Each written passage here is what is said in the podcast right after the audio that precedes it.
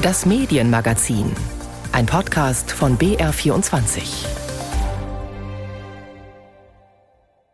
Herzlich willkommen zum BR24 Medienmagazin. Ich bin Linus Lühring und darum geht's heute.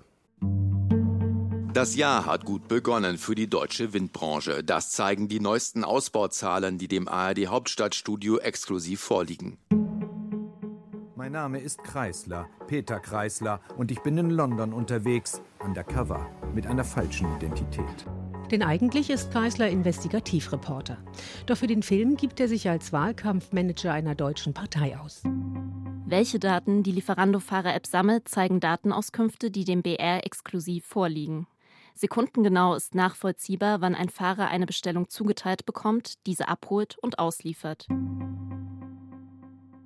Exklusive Inhalte, investigative Recherchen, das wurde in diesen kurzen Ausschnitten immer wieder betont und das ist auch eine generelle Entwicklung. Der investigative Journalismus, das ist einer der Trends seit Jahren. Redaktionen mit diesem Fokus werden ausgebaut und Magazine, Sendungen, Filme, die werden immer öfter mit dem Zusatz Exklusivrecherchen oder ähnlichem beworben. Aber die Frage ist, was steckt hinter diesem Boom? Ist das die Zukunft des Journalismus und auch vieler Medien oder werden da bloß viele Kapazitäten versenkt in Recherchen, die eigentlich mit Abstand betrachtet vielleicht nur Zeitvertreib sind. Diese Frage, die recherchiere ich heute im BR24 Medienmagazin und ich freue mich, dass ich das mit einem der profiliertesten Investigativjournalisten in Deutschland machen kann, nämlich mit Daniel Drepper. Grüß dich. Hallo. Daniel, du hast das gemeinnützige Recherchenetzwerk Korrektiv mitgegründet, du hast dann die Investigativabteilung von BuzzFeed News aufgebaut und du bist jetzt seit Anfang April stellvertretender Leiter des Rechercheverbunds von NDR, WDR und Süddeutscher Zeitung.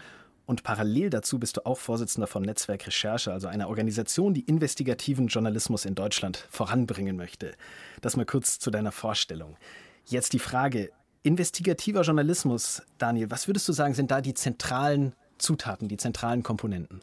Ja, es kommt immer darauf an, dass man als Reporterin, als Reporter eine aktive Rolle in der Recherche übernimmt, also dass man sich nicht einfach nur Sachen erzählen lässt, sei es auf einer Pressekonferenz oder von jemandem, der einem eine Unterlage zusteckt und die dann wiedergibt, sondern man entdeckt ein Thema aktiv selbst auf, man, man findet selbst neue Quellen, man findet ähm, mehrere Quellen, die Dinge belegen können, die bisher nicht bekannt waren. Das ist der zweite Punkt, dass Sachen an die Öffentlichkeit kommen, die bisher nicht bekannt waren. Der dritte Punkt ist, dass das eine Recherche sein muss, die einen Aufwand repräsentiert, wo jemand tatsächlich nicht das schnell, schnell zusammengeschrieben hat, sondern das ist oft eine Recherche, die über Wochen oder Monate sich zieht. Und wichtiger Punkt ist auch, investigativ, klassisch investigativ wird eigentlich nur etwas bezeichnet, wo die Reporterin oder der Reporter eine Hürde überwinden musste, also wo man tatsächlich etwas bezwingen musste, um an Informationen zu kommen, sei es, dass Leute die nicht rausgeben wollten, dass man da Informationsfreiheitsanträge stellen musste, dass man äh, Leute überzeugen musste, etwas Vertrauliches preiszugeben, was eigentlich äh, geheim bleiben sollte. Und über diese Hürden, da sprechen wir gleich noch. Ich würde gerne aber erstmal nochmal auf diesen Punkt so ein bisschen eingehen, den ich auch eben schon angesprochen habe.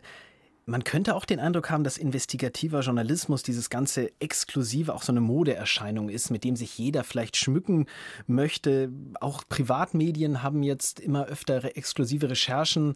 Ein Negativbeispiel in dem Zusammenhang ist vielleicht die Geschichte rund um den ehemaligen Bundespräsidenten Christian Wulff, ist schon ein bisschen her, aber in der Recherche ist mir jetzt mal bewusst geworden, was da alles als vermeintlich exklusive Recherche verkauft wurde. Da ging es letztendlich auch um die Bobbycars, die das Kind von Christian Wulff geschenkt bekommen haben soll sollte.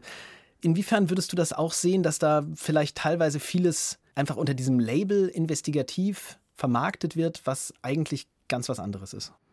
Also grundsätzlich begrüße ich es natürlich total, dass es insgesamt einen Trend dahin gibt, dass Menschen eigene Geschichten, die vorher so nicht da waren, recherchieren wollen, veröffentlichen wollen, vermarkten wollen, dass auch Senderchefs, Medienhäuser erkennen, man braucht irgendwas, wo die Leute sagen, ah, deswegen komme ich jetzt hier hin, deshalb schalte ich das ein, deshalb kaufe ich das.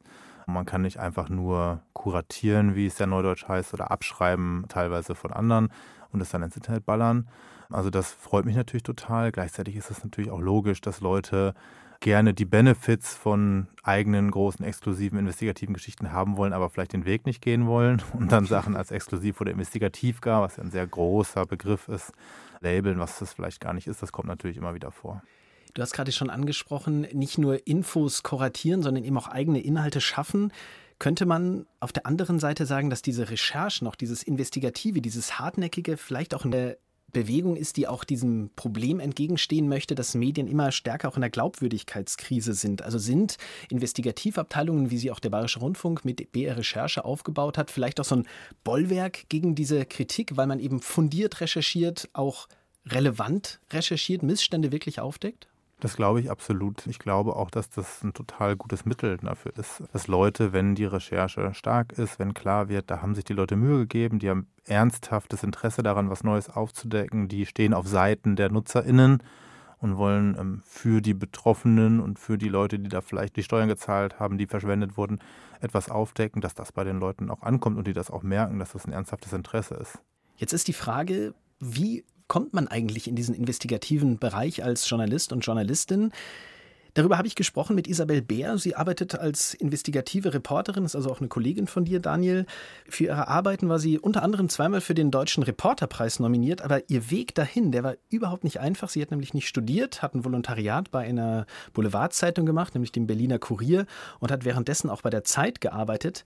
Da hat sie ihre Leidenschaft für lange Recherchen entdeckt, aber als sie dann hinterher nach dem Volontariat als freie Journalistin arbeiten wollte, sich etablieren wollte, da war das ziemlich hart, hat sie mir gesagt. Also es war am Anfang enorm schwierig. Also gerade als ich dann auch nach meinem Volontariat freiberuflich gearbeitet habe. Also ich hatte richtig krasse finanzielle Schwierigkeiten auf jeden Fall in dieser Zeit. Ich habe sehr erbärmlich gelebt, kann man sagen. Und ähm, habe so versucht, mich ein bisschen über Wasser zu halten. Ich habe eine Zeit lang dann auch noch einen zweiten Job einfach gemacht, um mir ein bisschen Geld dazu zu verdienen, um mir diese Recherchen überhaupt leisten zu können. Also das war tatsächlich sehr schwierig und gerade äh, wenn man jetzt nicht reiche Eltern hat zum Beispiel, die einem das bezahlen, dann kommt man da schon ins Straucheln, weil es natürlich klar ist, die meisten Redaktionen sind nicht bereit, das zu bezahlen, was man an Arbeit in so eine, also in so eine Recherche stecken muss. Inzwischen hat sich Isabel Bär etabliert. Sie arbeitet für investigative Formate bei Funk, dem Content-Netzwerk von ARD und ZDF. Aber neben der Bezahlung, was sie ja gerade hervorgehoben hat als Problem, hatte sie auch die Herausforderung, so nenne ich es mal, dass sie oft als Frau nicht wirklich ernst genommen wurde. Was halt ähm, bei mir oft ähm, dann schon ein Thema war, war, dass ich eine Frau bin. Das ist dann im Vorstellungsgespräch hieß es dann, naja, als Frau, da müssen sie ja hier aufpassen und ist ja schon ganz schön gefährlich, also dass mir das als Frau nicht zugetraut wurde. Und das andere, was ich immer wieder hören durfte, war, ja, warum haben Sie denn nicht studiert? Studieren Sie doch erstmal und dann können wir weiter gucken. Also, dass diese Zugangshürden ja schon höher sind, schätze ich zumindest, wenn man eine Frau ist. Und zum anderen auch, wenn man kein Studium mitbringt, was aber eigentlich ja nichts über die Qualität der eigenen Arbeit aussagt. Und ich glaube, auch da muss langsam Umdenken stattfinden. Auch zum Beispiel also das ist ja, glaube ich, was, was manchmal auch so gedacht wird, ja, Investigativjournalismus ist total krass und man begibt, begibt sich in Gefahr, aber genau das sollte man ja eigentlich in seiner Arbeit nicht tun, dass man sich in eine Gefahr begibt. Und als Frau trifft man natürlich dann auch andere Abwägungen. Und ich glaube, das ist was, was auch noch viel mehr mitgedacht werden müsste. Zum Beispiel bei mir ist es so, ein Großteil meiner Arbeit spielt sich tatsächlich vor dem PC ab ähm, und ich bin da dann undercover in verschiedenen Foren unterwegs und da spielt es keine Rolle, ob ich eine Frau bin oder ein Mann. Oft ist es sogar für mich ein Vorteil, dass ich eine Frau bin, weil ich so eben Fotos von mir selbst stellen kann und die verwenden kann, um in solche Foren einzutauchen. Daniel, wenn ich Isabel Bär da so zuhöre, dann habe ich das Gefühl, dass da auch viele Klischees über investigativen Journalismus dominieren. Siehst du das auch so, dass da mit einigem aufgeräumt werden muss, dass man da auch vielleicht äh, teilweise auch ein bisschen flexibler denken muss? Ja, ich stimme Isabel total zu. Sowohl in dem Punkt, dass es für freie JournalistInnen wahnsinnig schwierig ist, in diesen Bereich reinzukommen, immer noch.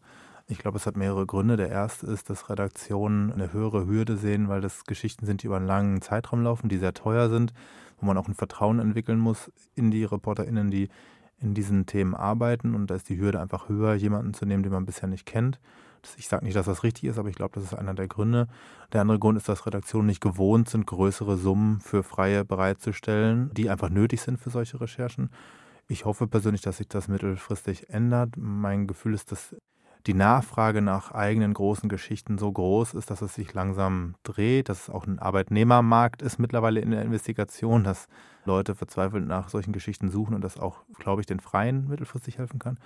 Der andere Punkt mit dem Zugang und den Klischees äh, sehe ich definitiv auch genauso. Ich halte das auch für falsch, dass man Investigation als etwas Heroisches, extrem krasses, gefährliches, nur für harte gestellte Männer äh, zugängliches äh, framed. Das ist absolut falsch.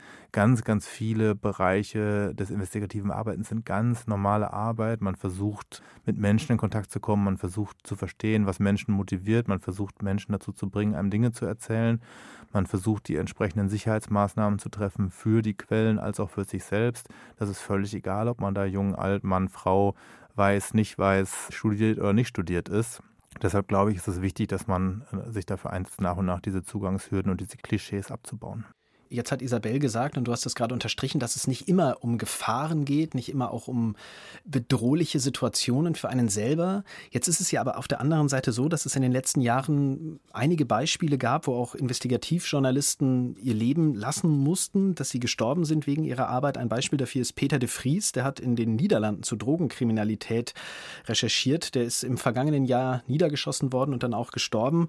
Und er hat vorher immer wieder auch gesagt, dass er sich dieser Gefahr schon auch bewusst war. Ich selbst sage immer, wenn du die Hitze nicht aushältst, geh raus aus der Küche, tu es einfach nicht. Dann darfst du kein Kriminalreporter werden. Auch in der Slowakei wurde vor einigen Jahren der Investigativjournalist Jan Kuciak getötet. Er hatte zu Verbindungen von Politik und organisierter Kriminalität recherchiert. Daniel, würdest du sagen, dass diese Bedrohung zunimmt im Laufe der Jahre, gerade auch weil eben investigativer Journalismus immer stärker nachgefragt wird? Wie beobachtest du das, gerade auch eben als Vorsitzender von Netzwerk Recherche? Ich glaube, dass es ein großes Problem ist und super tragisch, wenn ähm, KollegInnen ihr Leben lassen bei der Arbeit, bei dem Versuch aufzuklären für die Öffentlichkeit. Ich glaube, dass man alles tun muss, um das zu verhindern und zu bestrafen, wenn das passiert. Und ich glaube, dass es sinnvoll ist, möglichst vielen KollegInnen dabei zu helfen, sich zu schützen.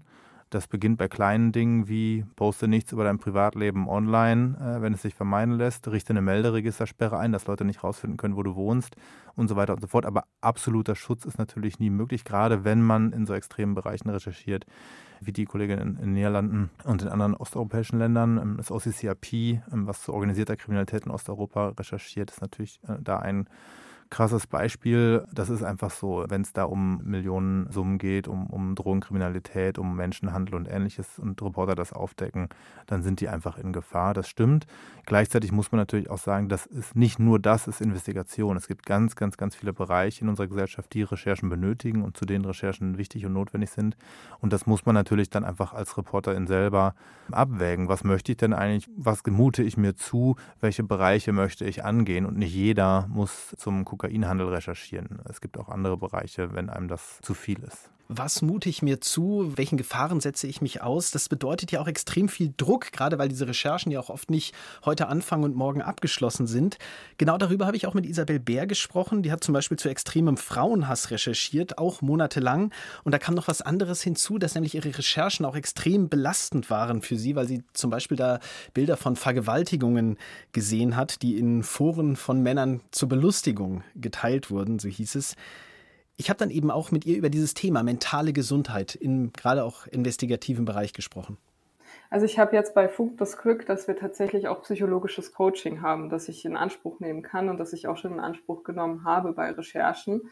Das war aber, bevor ich bei Funk gearbeitet habe, tatsächlich deutlich schwieriger. Also da hieß es dann oft so, ja, also wenn es dir mal nicht gut geht, dann kannst du ja auch mit einem Kollegen sprechen. Aber ich meine, wenn ich frei wo arbeite und ich sowieso schon weiß, dass es als Frau mir vielleicht auch weniger zugetraut wird, dann werde ich nicht zu einem Kollegen gehen und dann sagen, ja, mir geht's mit der Recherche nicht gut, weil ich dann einfach Angst hätte, dass man mir dann nichts mehr zutraut in die Richtung, dass man sagt, also die lassen wir daran lieber nicht mehr arbeiten.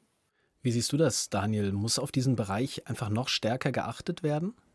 Ja, das glaube ich schon. Wir sind da sehr am Anfang. Wir hatten bei BuzzFeed, wo ich bis vor kurzem gearbeitet habe, auch die Möglichkeit, ähm, dass ReporterInnen sich an eine Psychologin, eine ausgebildete Traumatherapeutin wenden können, äh, wenn sie über ihre Recherchen sprechen wollen. Das ist aber ein absoluter Ausnahmefall. Ich weiß nicht, ob es neben Funk und BuzzFeed noch andere Häuser gibt in Deutschland, die das aktiv anbieten für ihre ReporterInnen.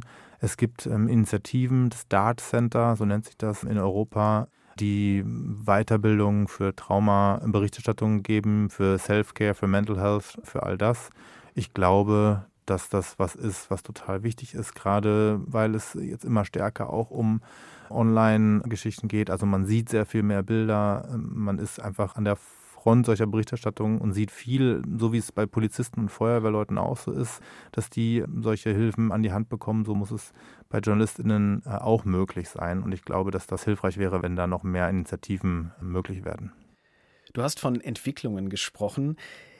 Diese Entwicklung gibt es ja auch im anderen Bereich, das ist zumindest mein Eindruck, nämlich, dass es Konzentrationsprozesse gibt bei investigativer Recherche. Es gibt viele große Recherchen, viele langwierige Projekte, die von großen Medienhäusern gestemmt werden oder vielleicht auch von Stars der Branche, wie zum Beispiel Bastian Obermeier oder Frederik Obermeier. Die haben ja gerade auch verkündet, dass sie die Süddeutsche verlassen und sich selbstständig machen, um dann vor allem für den Spiegel zu arbeiten. Meine Frage jetzt eben an dich, Daniel. Können nur solche profilierten Journalistinnen und Journalisten und eben auch große Medienhäuser wie der öffentlich-rechtliche Rundfunk, der Spiegel oder die Zeit sich solche großen Projekte leisten? Natürlich eine Frage an dich jetzt auch als stellvertretenden Leiter des Rechercheverbunds NDR, WDR und Süddeutsche Zeitung. Nee, das glaube ich nicht. Ich glaube, dass es grundsätzlich jeder kann.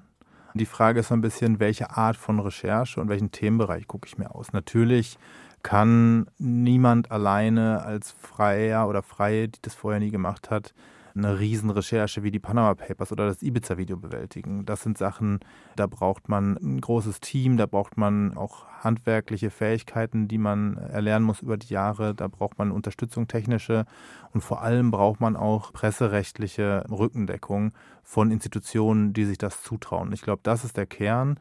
Also, dass, dass es daran liegt, ob Verlage und Medienhäuser das wollen und auch aktiv sagen, uns ist es wichtig, da zu investieren. So, wir stehen, wenn es schwierig wird.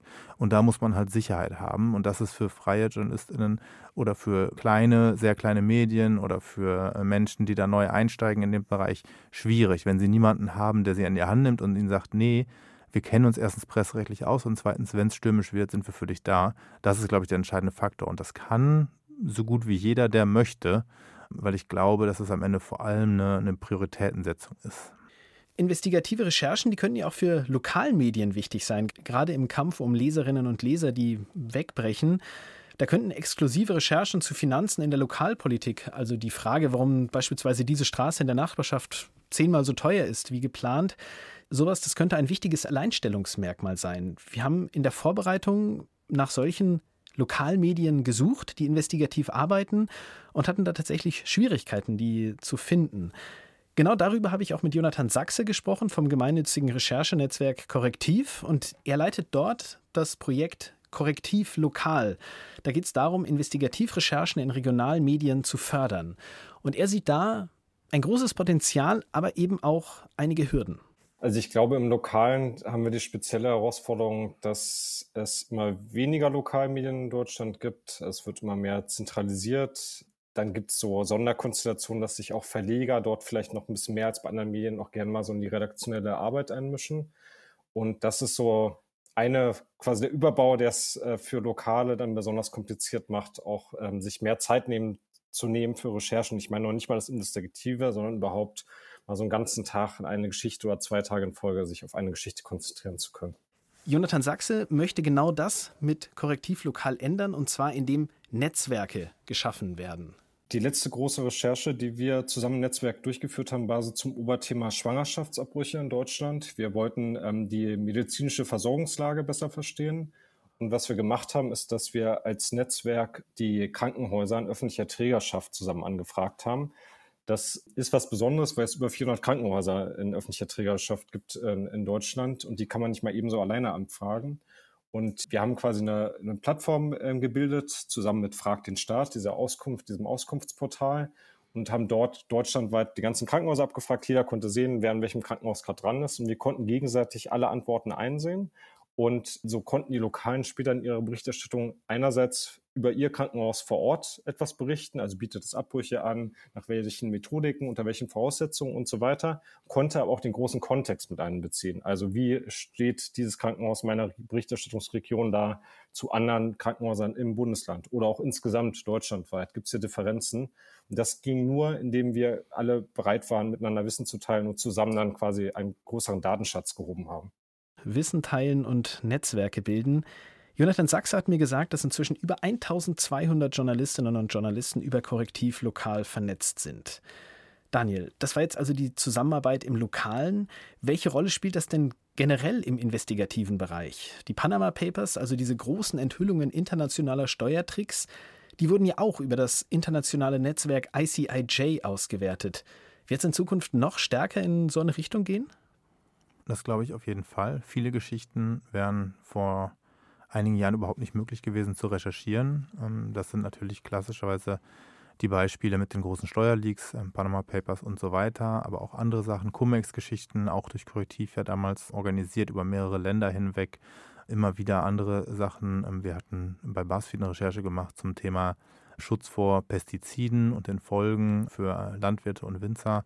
Und da gibt es ganz viele Beispiele in allen möglichen Medien, die dann über die internationale Vernetzung große Geschichten machen konnten. Aber das Lokale sehe ich genauso. Ich finde das, was Jonathan Sachse da bei Korrektiv Lokal macht und die Vernetzung unter den lokalen Partnern, ein wahnsinnig gutes Projekt und total wertvoll und glaube, dass da noch viel mehr geht. Ich fände es gut, wenn die lokalen Verleger und Verlegerinnen sich noch stärker auch dafür einsetzen würden, dass vor Ort kleine Teams entstehen, sodass das nicht auf Einzelinitiativen einzelner Redakteure oder Redakteurinnen liegt, dass das nicht auf deren Schultern liegt, sondern dass sie da auch sich in den Medien vor Ort lokal vernetzen können und dort Unterstützung bekommen und das wirklich ein Wunsch des Hauses und Unterstützung durch das Haus erfährt und das jetzt nicht irgendwie Einzelinitiativen sind. Aber grundsätzlich sehe ich das genauso, je mehr Leute sich zusammenfinden, um gemeinsam zu recherchieren, äh, desto mehr Potenzial. Jetzt haben wir darüber gesprochen, wie sich Medienschaffende untereinander vernetzen, aber es gibt ja auch Ansätze, mit dem Publikum gemeinsam zu recherchieren. Die Kolleginnen und Kollegen hier bei uns im Haus von BR Recherche, die hatten sich da auch in Zusammenarbeit mit Korrektiv an der Recherche, wem gehört die Stadt beteiligt. Da ging es darum, herauszufinden, wer denn Immobilien in Städten besitzt. Ähnliches wird jetzt auch im Zusammenhang mit dem Ukraine-Krieg deutlich, dass zum Beispiel viele bei der Auswertung von Bildern auch Satellitendaten auf freiwillige Communities bauen. Das wird oft als große Chance für Recherchen gefeiert, fast schon. Daniel, wie siehst du das? Bei vertraulichen Recherchen, bei vertraulichen Daten, da gibt es aber auch schnell Grenzen für so eine Publikumskooperation, oder? Man muss natürlich immer ganz genau abwägen, was ist das für eine Geschichte, mit was für Quellen habe ich zu tun, wie kann ich die Geschichte aufziehen. Ich glaube, dass es viele Geschichten gibt, bei denen es sinnvoll sein kann, das Publikum um Mithilfe zu bitten. Wir haben das bei BuzzFeed in der Vergangenheit auch immer wieder gemacht, dass wir gesagt haben, oft, ganz offen, wir recherchieren in diesem Bereich, haben Sie Erfahrung gemacht, habt ihr Erfahrung gemacht? Ich persönlich glaube, dass drei der stärksten Worte in der Recherche, ähm, die Worte Hilf mir recherchieren sind. Ähm, wenn Leute nicht wissen, dass man was wissen möchte, dann können sie sich auch nicht an einen wenden. Aber natürlich gibt es Grenzen und es gibt ganz viele Recherchen, bei denen man sagen muss, nee, das ist jetzt irgendwie, man hat äh, vielleicht schon ein paar Dokumente, man hat eine Quelle, man weiß, worum es geht und das kann man natürlich nicht öffentlich machen. Nicht nur aus Konkurrenzdenken, sondern auch, um diejenigen, zu denen man recherchiert, vielleicht nicht frühzeitig zu alarmieren und da erstmal in Ruhe Informationen sammeln zu können. Zum Abschluss noch der Blick in die Zukunft. Ich hatte mit Isabel Beer auch so ein bisschen darüber gesprochen, wo denn der investigative Journalismus hingeht. Und sie hat gesagt, dass ihr da so die, die Kreativität fehlt, auch die Idee, neue Wege zu gehen. Was würdest du sagen, welchen neuen Weg würdest du dir jetzt als nächstes, als nächsten großen Trend innerhalb des investigativen Journalismus vorstellen? Das ist eine sehr große Frage. Vor allem, Zum weil Abschluss, wir jetzt ne? ja, genau, noch mal schnell einen raushauen. Also wir, wir haben ja schon über zwei, drei Sachen gesprochen, die sich definitiv weiter verstärken werden. Also dass man gucken muss im Lokalen, die Abbauprozesse auch im Lokal, dass man die auffängt und versucht ins Gegenteil zu drehen und zu sagen, wir konzentrieren uns jetzt auf Recherche. Das, das würde ich persönlich mir sehr wünschen. Das gleiche gilt für die internationale Vernetzung. Eine Sache, bei der ich mir wünschen würde, dass sie noch stärker wird und noch besser wird, und da setzen wir uns beim Netzwerk Recherche tatsächlich für ein, ist der gemeinnützige Journalismus als dritte Säule, dass man sagt, okay, Leute, die sich für Journalismus einsetzen wollen, die spenden wollen, die Geld übrig haben, egal ob Stiftung oder Einzelunternehmer sind, dass die die Möglichkeit haben, lokale Journalisten, Recherchejournalistinnen ähm, zu fördern und die unabhängig dann aufzustellen, unabhängig von einem Verlagshaus. Ähm, das, glaube ich, kann nochmal einen ganz schönen Impuls geben in den nächsten Jahren. Das waren Wünsche und auch Ideen, wie es weitergehen könnte im investigativen Journalismus. Das war auch unser Thema heute im BR24 Medienmagazin, der investigative Journalismus. Ich bin Linus Lühring und an dieser Stelle vielen Dank an Daniel Drepper, den stellvertretenden Leiter des Rechercheverbunds von WDR, NDR und Süddeutscher Zeitung, für die Einblicke und die Meinungen zum Thema. Danke dir. Dankeschön. Rückmeldungen zu dieser Sendung und auch gerne natürlich Ideen für Rechercheansätze zu Medienthemen, die gerne an medienmagazin.br.de.